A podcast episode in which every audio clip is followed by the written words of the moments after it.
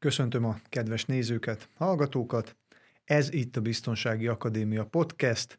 Én Kovács Lajos vagyok, és a mai témánk az IT eszközök biztonsága, és ehhez hívtam egy szakértőt, Uza Gergelyt, a Folen Log Kft. képviseletében. Szervusz Gergő, üdvözöllek! Szervusz Lajos, szeretettel köszöntöm a nézőket, hallgatókat! A ti cégetek ez kimondottan IT eszközök bérbeadásával foglalkozik, jellemzően cégeknek, vagy legalábbis ez a, az a tevékenység, amiről én ismerlek titeket.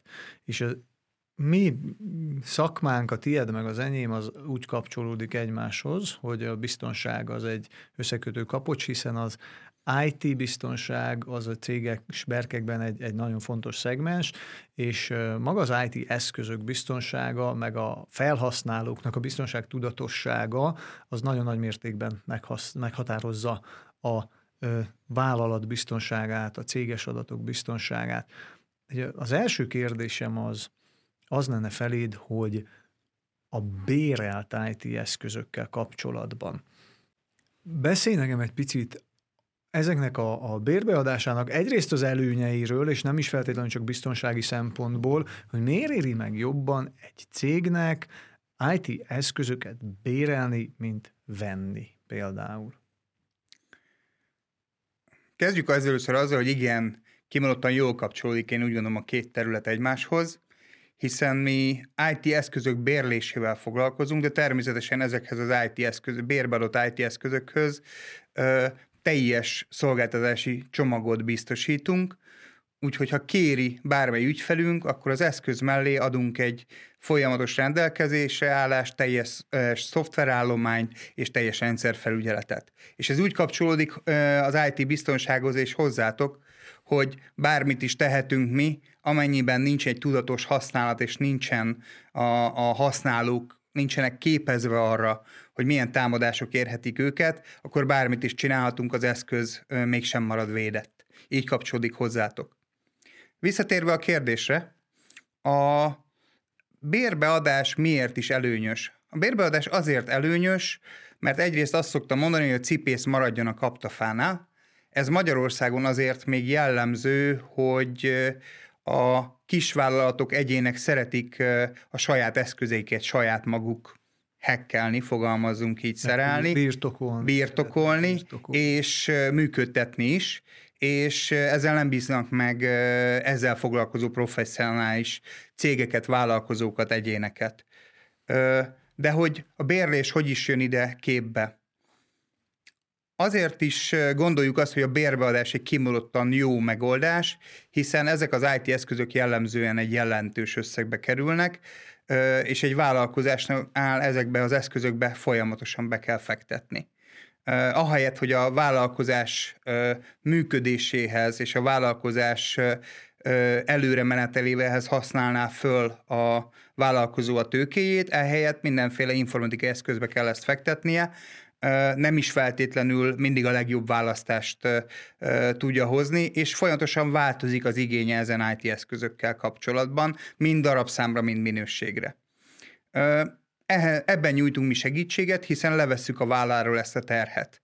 Szóval e, elsősorban akkor adjátok a szakértelmet. Lehet olyan segítséget kérni tőletek például, hogy ha én elmondom neked, hogy hány fős a cégem, mivel foglalkozik, és hogy nem nekem kell kitalálni, hogy mondjuk milyen eh, IT infrastruktúra szükségeltetik ehhez, hanem ti adtok erre szakértő tanácsot például? Természetesen minden egyes ö, ö, szerződésünk, minden egyes ajánlat adásunk azzal indul, hogy kimegyünk az adott céghez, adott vállalkozóhoz, és felmérjük az ő igényeit. Tartunk vele egy beszélgetést, megnézzük, hogy pontosan mit szeretne csinálni, beszélgetünk a víziójáról, arról, hogy ő hova szeretne eljutni egy kötőjel öt éven belül, mit lát, mi az ő, ő, ő terve azzal kapcsolatban, hogy mekkora lesz a cége, mivel fog foglalkozni, és mennyire lesz sokrétű az ő igénye, és ez alapján vázolunk föl neki egy megoldást mondhatjuk azt, hogy sokkal többet adunk neki, mint IT eszköz, hiszen adunk neki mellé vállalkozási tanácsadást, adunk mellé ö, egy fejlődési ívben segítséget, és nem utolsó sorban elmondjuk neki, hogy mi a legjobb megoldás IT eszközben arra, hogy a, e, nyugodtan tudjon a cége fejlődésére koncentrálni. De akkor ez fordítva is működik, ha nekem mondjuk van egy konkrét igényem, mert én már tudom, hogy mit szeretnék, és azt mondom, hogy figyelj, én egy hajszál pontosan ilyen paraméterekkel rendelkező gépet szeretnék, akkor ti azt is tudjátok prezentálni, vagy ha esetleg azt látod, hogy Egyébként nekem nem az felelne meg, és az én igényem, mert az, ez elő szokott fordulni, hogy van az embernek egy elgondolása, hogy mit akar, de aztán egyáltalán nem biztos, hogy az lesz neki tényleg, a, ami kelleni fog, ami jó lesz. Szóval ezt is mondjuk fölvállalod esetleg, hogy kérnék tőled egy X gépet, tudod, hogy mire kell, és azt mondanád, hogy figyelj, neked az Y gép lehet, hogy jobb lenne erre? Természetesen, tehát jellemzően mi azt szeretjük, amikor mi segíthetjük az ügyfelet abban, hogy, kiválaszt, hogy kiválasztjuk számára a legmegfelelőbb működésű eszközt, pont ugyanúgy, ahogy én öltözködési tanácsban alapvetően olyanhoz fordulok, aki sokkal szakavatottabb nálam, hogy segítsen abban, hogy mi állna nekem jól, és mi az, amiben a megjelenésemet támogatja, pont ugyanez informatikai eszköznél. Mondd el, hogy mire szeretnéd használni, mondd el, hogy mire van szükséged, mik azok a paraméterek, amik gondolkozol, mondjál akár hozzá értékszintet is, és megnézzük, hogy mi a legjobb számodra, hogyan tudsz változtatni. Zseniális, akkor gyakorlatilag ti megveszitek előre, ti beruházzátok ebbe a tőkét, megveszitek a cégnek az eszközt, és akkor ő meg egy ilyen bérleti díjban gyakorlatilag ezeket bérelheti, és bármikor föl is mondhatja, vagy ez hogy, hogy néz ki általában a konstrukció? Ez egy azért jó kérdés, mert nagyon sokan nem hiszik el, hogy mi nem kötünk határozott idejű szerződés senkivel. Alapvetően mi hiszünk a bizalomban. Hiszünk abban, hogyha a mi szolgáltatásunkat valaki egyszer elkezdi használni, azt a szolgáltatást ő maximum növelni szeretné, és ez nyújtja számára a legjobb megoldást. Ezért mi egy sima határozatlan idejű havidíjas szolgáltatási szerződést kötünk mindenkivel, és ezt rugalmasan tudja módosítani. Teszem azt, ha van egy ötfős cégünk, öt géppel dolgoznak, de egyik hónapban van egy promóciójuk, ahol három külsős munkatárs besegít, és egy hónapra szükségük van három plusz gépre, akkor ezt a három plusz gépet természetesen egy hónapra biztosítjuk számukra, és amennyiben utána a cégnek rosszul megy, és csak három fősre csökken a létszámuk, akkor ugyanúgy három, főre, eh, három gépre tudja csökkenteni a, a bérleti konstrukciót, tehát rugalmasan alkalmazunk a cég igényeihez. Nagyon jó. Ha már a biztonságnál tartunk, akkor azt hadd kérdezem meg, hogy milyen alapvető biztonsági beállításokkal érkeznek ezek a gépek, értem ez alatt az operációs rendszert, vírusírtót, bármilyen informatikai szoftvert, ami mondjuk egy, egy vállalat biztonságban fontos lehet. Vannak-e ilyen alapok, vagy ez is mindig az adott projekt függvénye, hogy mit tesztek föl egy gépre? Ez attól függ, hogy mit kér tőlünk egy ügyfél. Amennyiben sima gépbérletet kér, ami teljesen őszintén nem feltétlenül ez a mi profilunk, amikor csak egy gépet vagy egy gép mennyiséget adunk bérbe, akkor mi alap Windows 10 szoftverrel adjuk teljes frissítéssel, annak az összes beállításával és ügyfélre hangolásával az eszközt. És ezen kívül az összes többi szoftvert ő biztosítja az eszközre, és ilyenkor nem is nagyon tudunk adni más segítséget neki, amennyiben kér természetesen. Ellenben, amit mi adunk, és biztonság szempontjából, amit mi preferálunk, hogy egy teljes szolgáltatási csomagot adunk ehhez a géphez, ami magában foglal egy integrált rendszert. Az integrált rendszer a következőképpen néz ki. Adunk egy ö, alapvetően Windows 10-zel telepített ö, ö, számítógépet, amin a frissítések távolról vannak menedzselve, és kötelező jellegűek, jellemzően mi egy Microsoft 365-ös csomaggal adjuk ezeket a gépeket teljes menedzsmenttel, úgy, hogy távolról tudjuk menedzselni a felhasználókat, és rögtön a gép bejelentkezésére már a Microsoft 365 fiúkkal történik. Minden adatot a felhőben tárolunk, és a felhőben mentünk, a felhős adatról van folyamatos pillanatképünk és biztonsági mentésünk, és mellette van egy távfelügyeleti szoftver telepítve a számítógépre, amihez integráltan kapcsolódik a vírusírtó, vírusírtó, és a teljes gépet távolról tudjuk menedzselni, támogatni, patch managementet tudunk rajta végezni, bármi egyévet, amit az ügyfél igényel.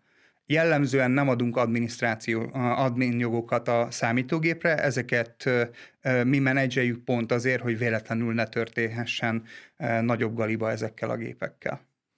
Hogyha van rá igény, akkor nyújtotok-e olyan szolgáltatást, hogy hiszen a, az információ biztonságnak azért egy része maga az, hogy, hogy hardveresen vagy szoftveresen hogy van megoldva az eszköznek, a, meg az adatnak a biztonsága.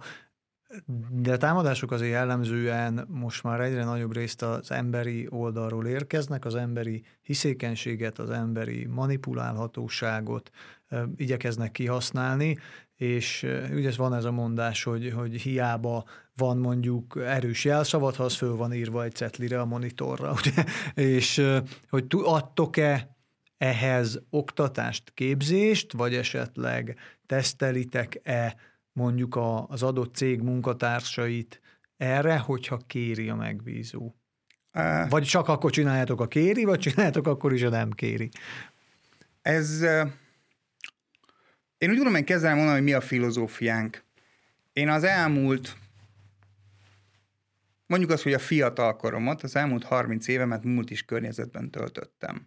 Én hiszek a, abban a működési modellben, amit a multi cégek képviselnek, és hiszek a corporate standardekben és a corporate megoldásokban erre is építettük fel a cégünket, nem véletlenül használunk corporate standard megoldásokat, nem feltétlenül ezek a legolcsóbb megoldások, de hitem szerint ezek adják a legbiztonságosabb és a legbiztosabb működést, és ezek teszik lehetővé azt, hogy minden vállalkozó a cégére tudjon koncentrálni, és nyugodtan, nyugodt lehessen az informatikai rendszerei fölött, és nem azért, mert tudatlan, hanem azért, mert biztonságban tudja. És teljesen igazad van, mint ahogy elmondtam, bármit tehetünk mi a biztonság, a információ biztonsággal kapcsolatban, amennyiben az egyén tudatlan, és amennyiben az egyént már meg tudják találni, social hackinget tudnak rajta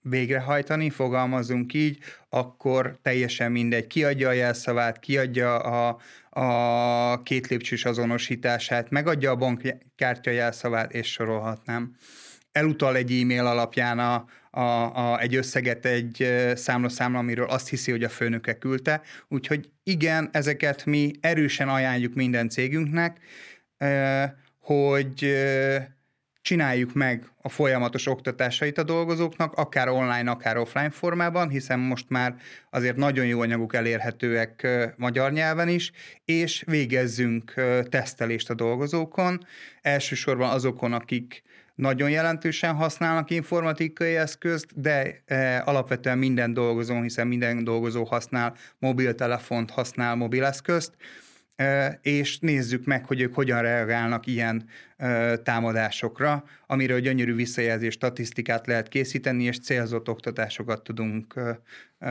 erre indítani, és erre egy nagyon jó terep a networking, ahol kimondottan jó kapcsolati rendszereket találunk, akikkel együtt tudunk működni ebben.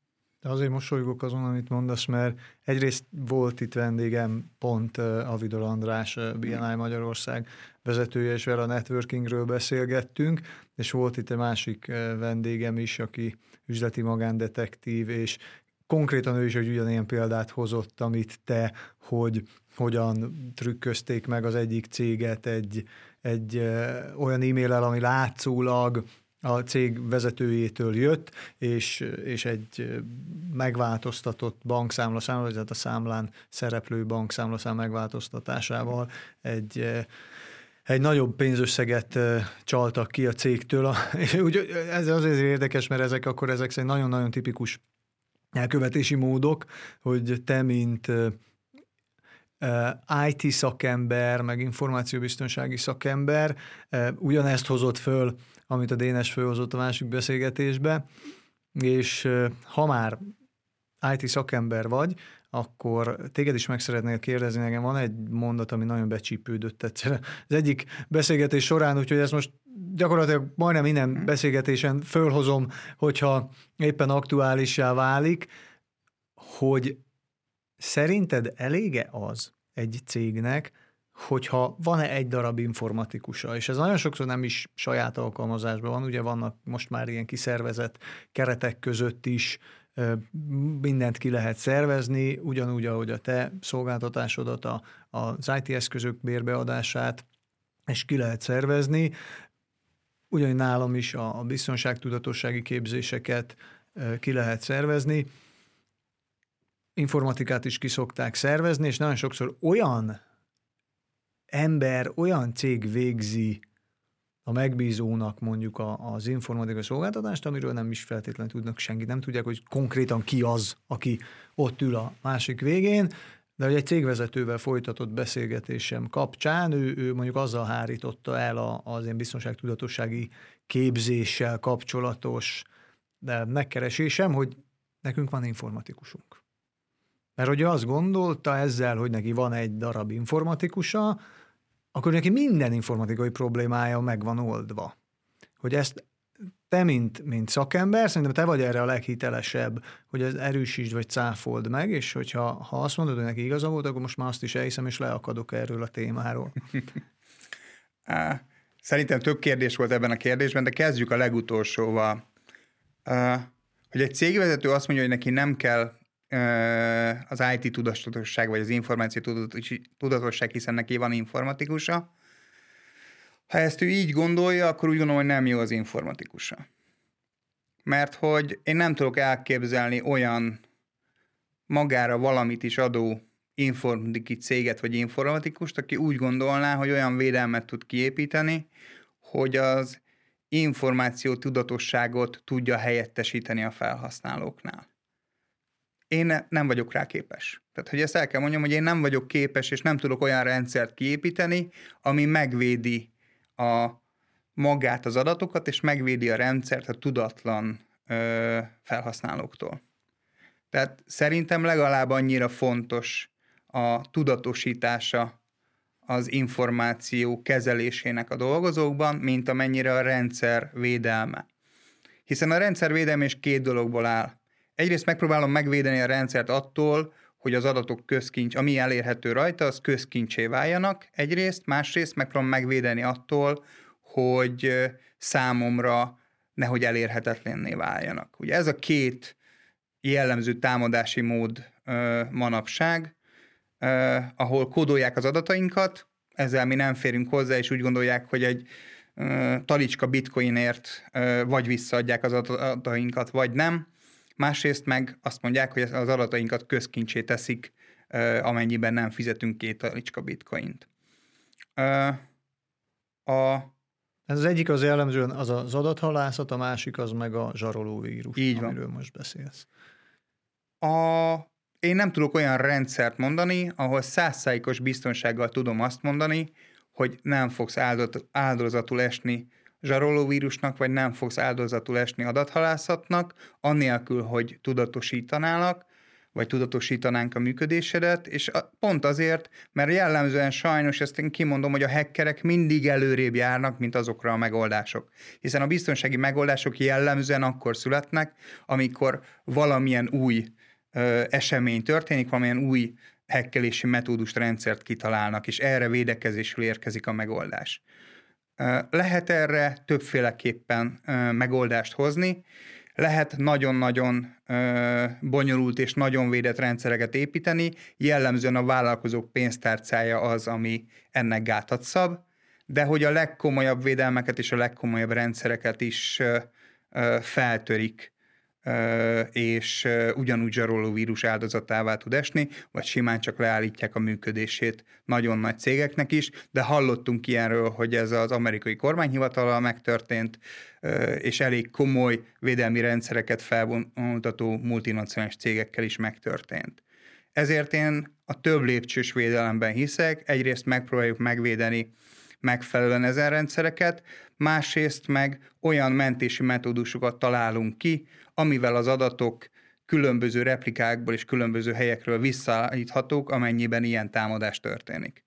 Köszönöm szépen hogy még egy picit borzoljuk a kedélyeket, elmondok neked még egy ilyen rém történetet. Ezek így nagyon bennem ragadnak, és lehet, hogy tényleg ez az én, én problémám, hogy nem tudom ezeket elengedni, és ezt is beszéltük már pont itt egy előző beszélgetésben, hogy ami nekünk egyértelmű, hogy, hogy neked, meg nekem, meg aki, aki ebben dolgozik, hogy a biztonság terén mikre kéne mondjuk egy cégvezetőnek gondolni, hogy, hogy amikor kiderül, hogy ők abszolút nem gondolnak rá, Egyrészt valahol érthető, mert, mert nem ez a szakterületük, és ahogy te is mondtad, ugye a cipész az maradjon a kaptafánál, másrészt viszont eh, a probléma inkább ott van, hogy nem ismerik fel, hogy ez nem az ő mhm. szakterületük, és kéne egy szakember arra, hogy ezt a területet megnézze, és, és mondjuk adjon tanácsot arra, hogy hogy lehetne javítani. És volt egy másik ilyen beszélgetésem, amikor az egyik ismerősömnek a cége is szintén ilyen zsarolóvírus áldozatává esett, és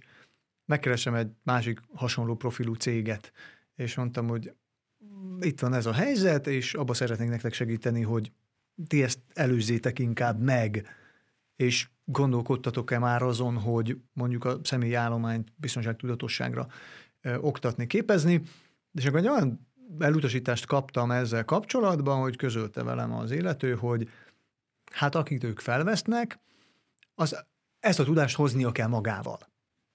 Hogy ez mindenkinek rendelkeznie kell ezzel. És mondtam, jó, ez, ez is egy érthető álláspont, de hogy ezt akkor ellenőrzitek-e mondjuk a felvételi folyamat során, van-e mondjuk egy erre vonatkozó kérdés, hogy te rendelkezel egy ilyen tudással? És akkor kiderült, hogy nem. És mondom, jó, és akkor mit csináltok, hogyha mondjuk az illető tudatlansága révén történik valami káresemény. És mondta, hogy akkor kirúgjuk az embert. És így elgondolkodtam rajta, hogy hát én legalábbis azt tanultam még annak idején, hogy számon kérni mindig azt lehet, amit meg is tanítunk. Szóval nem tudom elvárni azt, hogy az ember értsen hozzá, hanem adtam meg hozzá neki a kellő információt, meg a kellő segítséget, hogy ezt megtanulja, Viszont vannak ilyen, hát számomra érthetetlen, vagy számomra logikátlan elvárások, hogy elvárják, hogy a dolgozó tudja, nem ellenőrzik, hogy valóban tudja-e, de hogyha gondot okoz azzal, hogy nem tudja, akkor retorziót alkalmaznak vele szembe. De számomra ez azért egy picit, picit szomorú és picit megdöbbentő. Te látsz-e erre bármilyen kiutat, hogy na ezen a téren egy picit javuljon, mert itt, itt én azt gondolom, hogy, hogy a tudatossági szintet kell vezetői szinten javítani, hogy, hogy tudja azt a cégvezető, hogy, hogy erre is oda kell figyelnem, erre is minimum meg kell kérdeznem az embert, vagy oktatnom kell az embert, de egyáltalán témával foglalkoznom kell. Mi a te tapasztalatod? Jellemzően te is KKV-kkal dolgozol, gondolom, ahol ezek a, az IT eszközök bérbeadása szóba kerül, hogy a tudatossági szint fokozásában hol járunk, hogy mennyire, mennyire vagyunk reménytelen helyzetben. Szerintem egy útnak az elején járunk, nézzük így a történetet, és hogy választodva a kérdésedre, ez egy nagyon humános szempont, amit te elmondtál, és teljesen egyet tudok vele érteni, hogyha valamire valakit megtanítottunk, utána tudunk számon kérni, de nézzük egy cégvezető szempontjából ugyanezt. És én ugyanezt szoktam mondani KKV-knál, amikor azt mondják, hogy de a Józsi az anyagbeszerző nyomkodja a gépeket is, mert hiszen ő ért hozzá. Hogy egyrészt mit ér el az a cég, ahol már megtörtént a probléma, hogy azt az embert kirúgja. Ezzel lehet, hogy saját magának úgy érzi, hogy valamilyen erkölcsi győzelmet aratott. De azt az anyagi kár, amit ő érte, bármi miatt, azért, mert elment egy rossz utalás, azért, mert leállt egy rendszer, amit több napig nem tud használni, azért, mert kiment egy olyan információ, aminek nem kellett volna a cégből, vagy csak azért, mert pont emiatt buknak el egy ajánlatot, egy tendert, bármit, ezzel ő ezt visszakapja-e? Egyértelmű a válasz rá nem. Nem kapja vissza. Tehát sokkal jobban megéri tudatosítani ezt a dolgozót, vagy azt a szervezetet, azokat az egyéneket, mint pedig utána egy mondat csinált retorzióval elküldeni. Hiszen ö, azt mondani, hogy én úgy veszem fel, hogy ezt ő már eleve tudja, az egy teljesen jó dolog, ezt amúgy lehet is tesztelni, hiszen van rá mindenféle e, e, e, nagyon jó gyakorlat, hogy ezt tud tesztelni, de hogy attól még a képzés folyamatosan szükséges, hiszen egyrészt ez egy repetitív dolog, folyamatosan csináljuk, és nagyon ritkán tud velünk előfordulni, ráadásul teljesítménykényszer alatt van mindenki, minél gyorsabban kell megcsinálni az egységnyi munkáját. E, harmadrészt pedig folyamatosan új és új uh, social hacking technikák érkeznek, amire oktatni kell az embereket, hiszen lehet, hogy ő három éve, amikor fölvettem, akkor még uh, uh, az akkori technológiákat, technikákat ismerte, de azóta e fölött már eljárt az idő, sokkal újabb dolgok jöttek be. Ha azt veszük 20 évvel ezelőtt, még csak a nyomkodós Nokia telefonok léteztek, lehet, hogy Józsi bácsi akkor tudta, hogy hogy, hogy működik egy SMS, de manapság e, e fölött már nagyon eljárt az idő. Ez a social engineering vagy social hacking, amit említettél többször is, ez amikor az embernek a bizalmába próbálnak férkőzni, akár online, akár offline módon, és ezáltal vagy rábírni valamire, vagy adatot kicsikarni tőle, vagy, vagy bármilyen módon ártó szándékkal, akár az embernek a saját adatait, vagy a céges adatokat ellopni, hogy mit gondolsz erről? Ennek is megvannak azok a tipikus ilyen vörös zászlói, amit szoktunk tanítani, hogy mire figyeljen az ember, ugye az ilyen helyesírási hibáktól kezdve, meg ezek a tipikus sablon történetek, de hogy a mesterséges intelligencia elterjedésével ez szerinted mennyire fog változni, mennyire lesz esetleg nehezebb ezeket kiszűrni, vagy maga így a mesterséges intelligencia elterjedése, az mennyire befolyásolja szerinted ezt a, a, a tudatosságot, meg, meg hogy veszélyforrásként mennyire tekinthetünk rá, inkább ez érdekel engem. Hát ha megnézzük azt, hogy a mesterséges intelligenciával már ingyen miket tudsz elérni, hiszen beírod, hogy mit szeretnél, és gyárt neked szlogent, logót, ö, háttérképet, víziót és bármit a mesterséges intelligencia, beírod, hogy miről keresel képet, és legenerálja neked ezt a fényképet, hogy tud használni, és megírja helyetted az eszédet, novelládat, bármidet, és egész jól használhatók ezek, tehát nagyon messze van egy Google Translate-nek a, a minőségétől már, így ez csak Hát csak rajtunk múlik, hogy etikusan vagy nem etikusan használjuk a mesterséges intelligenciát, tehát pont ugyanúgy, ahogy jelentős támogatást kaphatsz a mesterséges intelligenciától most már a digitális világban, úgy nagyon jelentős veszélyforrást is jelent, hogyha olyan kezekbe kerül. Akkor mondhatjuk azt, hogy itt most új kihívásokkal szembesülünk, és gyakorlatilag egy következő szintre kell emelnünk ugyanúgy a, az oktatást, a tudatosságot, mert most jönnek azért olyan új módszerek, olyan új technikák, amire lehet, hogy tényleg nem vagyunk még felkészülve, és tényleg lehet, hogy a 3, 5 vagy 10-20 évvel ezelőtti oktatás az nem biztos, hogy megoldást ad, gondolom. Mondhatjuk azt, hogy megérkezik a T3000-es széria lassan, ahol már szakavatottak is egyre nehezebben fogják tudni megkülönböztetni a fake és a tényleges híreket, a fake és a tényleges kéréseket.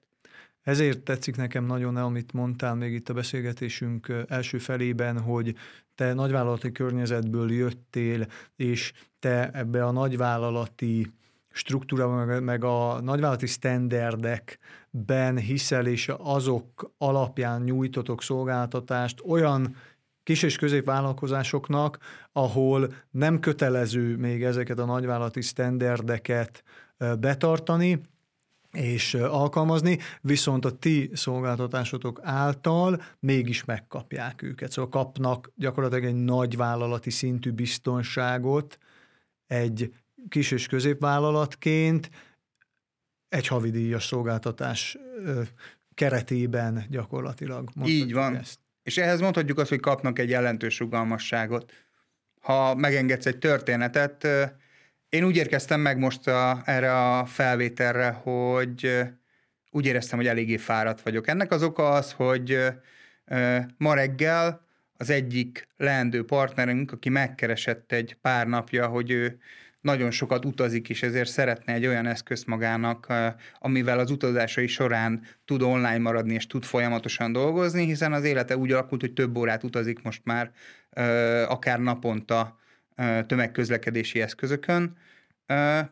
Fölmértük, hogy mit szeretne, elmondta, hogy mi az ő igénye, hogy minél mobilabb legyen, minél könnyebb eszközt kapjon, minél ö, könnyebben tudja folyamatosan biztosítani ezt az online jelenlétet, ami kimondottan kiszolgálja őt abban, hogy tudjon dolgozni.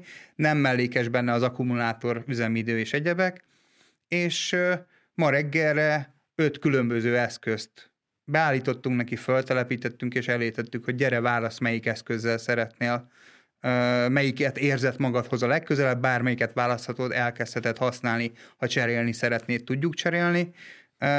Mindezt úgy, hogy amennyiben azt mondja, hogy igen, neki ez tetszik, akkor simán csak egy havidíjas szolgáltatást, amit minden hónapban le tud mondani, kell ezért fizetnie. Tök jó, olyanok vagytok, mint egy telefon előfizetés, de még annál is rugalmasabbak, ahogy látom. Olyan kérdésem van még feléd, hogy mondtad, hogy igény szerint képzéseket, oktatásokat is biztosítotok itt az eszközök mellé. Milyen arányban kérik ezt az ügyfelek, és ami még ennél is fontosabb, szerinted milyen arányban tartják be azokat, amiket mondjuk egy oktatás alkalmával tanulnak, vagy tanítotok nekik? Van-e erre bármilyen statisztikád? A azt tudom neked mondani, hogy az ügyfelek nem kérik. Uh, még nem vagyunk a tudatosságnak azon fokán, hogy az ügyfelek maguk jelentkeznének, hogy ilyen képzéseket szervezünk és tartsunk nekik, még akkor sem, hogyha bármilyen támadás vélt vagy valós áldozataivá is válnak, amit természetesen ki tudunk védeni, vissza tudunk állítani, bármi ilyesmi. Ellenben, amikor mi ezt felajánljuk nekik, hogy mi javasolnánk, hogy tartsunk folyamatos képzést, szép szóval érzékenyítést a csapat felé ez ügyben, és ez semmi értelme úgy tartani, hogy ne legyen benne provokatív tesztelési feladat, amiről nem tudnak a dolgozók, hogy teszteljük őket, ellenben ö, folyamatosan mérjük ennek a hatékonyságát, akkor igenis már találom a nyitottságot. Még abban az esetben is, mint tudjuk, most nem egy felfelé, eh, felfelé ívelő pályán van a gazdaság, még így is érdeklődnek után ez iránt a szolgáltatás iránt a vállalkozások. Hát szerintem pont azért, mert nem felfelő, felfelé ívelő pályán van a gazdaság, pont most értékelődik fel a biztonság egy kicsit jobban, hiszen rengeteg olyan új szereplő jelenik meg, meg olyan új elkövetési mód, amivel próbálják még inkább hát ártó szándékkal megkörnyékezni a cégeket, és még inkább kártékony módon jogtalan előnyhöz vagy anyagi haszonhoz jutni bizonyos elemek. Hogy ez is kapcsolódik a következő kérdésem, hogy tekintve itt a, a cybertámadásoknak az utóbbi időben igencsak megnövekedett számát, azért tényleg azt, azt tudjuk mondani, hogy az elmúlt két-három éve több száz százalékkal megnövekedtek azért a, a cybertámadások a világban, valamint a, az új módszertanak, új technológiák megjelenésével ti terveztek-e bármilyen olyan fejlesztést, újítást a ti szolgáltatásotokban, amivel még jobban tudjátok mondjuk az ügyfelek biztonságát szolgálni? Jelenlegi szinten ö, ott tartunk, hogy a különböző védelmi rendszereink nem integráltak. Külön van vírusírtó tűzfalszolgáltatásunk, teljesen külön van távfelügyeleti szolgáltatásunk, van ticketing rendszerünk, de hogy ez is egy teljesen másik szolgáltatás, és ezeket integráljuk jelen pillanatban egy rendszerbe. 2024-től várható az, hogy egy olyan integrált rendszert fogunk használni, ami ezeket a csomagokat egyben nyújtja egyben fogja nyújtani a teljes számítógépnek a távfelügyeletét, távelérését, ad hozzá egy corporate ticketing rendszert, amiben mi, vál, mi is mérhetővé válunk, hogy a szolgáltatási szintet milyen szinten adjuk, ad egy folyamatos visszajelzést minden eszetről, minden eszközről, és ad egy teljes eszköz és szoftverlistát minden eszközről, és ad hozzá egy teljesen integrált, úgymond patch managementet, tehát tudunk minden számítógépet központilag menedzselni, mind vírusírtó, mind tűzfal, mind ö, különböző ö, frissítések szempontjából. mi ezt tervezzük, hogy 2024-től egy ilyen teljes integrációnk megérkezik. Fantasztikus. Láthattuk, hogy a technikai oldala az csak az egyik fele az éremnek, a különböző protokollok, különböző beállítások, azok gyakorlatilag csak a felét adják a biztonságnak, az emberi tényező az ugyanennyire, hanem még inkább fontos. Nagyon szépen köszönöm, Gergő, ezt a tartalmas beszélgetést, és sok sikert kívánok, és remélem, hogy egyre több olyan ügyfeletek lesz, aki most már a tudatosság szintjén is egyre, egyre magasabb, magasabb szinten lesz, egyre tudatosabb lesz, Kedves nézőknek, hallgatóknak nagyon szépen köszönöm a figyelmet. Ha tetszett ez a podcast beszélgetés, akkor iratkozzatok fel, kövessetek minket. Jelen vagyunk most már a legtöbb podcast csatornán, audio formában, úgy, mint a Spotify, a Google Podcast, az Apple Podcast, valamint a YouTube-on videós formában. Úgyhogy lájkoljatok, kövessetek. Nagyon szépen köszönjük a figyelmet mindenkinek. További szép napot kívánok! Nagyon szépen köszönöm, hogy itt lehettem, kimondottan jó volt. Egyetlen egy dolgot engedjél meg nekem, ami egy üzenet mindenki számára. Senki nem tud már segíteni, ha megtörtént a baj, senki nem varázsló, senki nem tud hirtelen megoldást elő, előre rántani a farzsebéből. Mindenkinek azt javaslom, hogy a megelőzésre helyezze a hangsúlyt, hogy minél robosztusabb rendszerre legyen, amilyen rendszert vissza tud állítani, és minél nagyobb hangsúlyt fektessen az oktatásra és az érzékenyítésre. Köszönöm, hogy itt lehettem. Én köszönöm.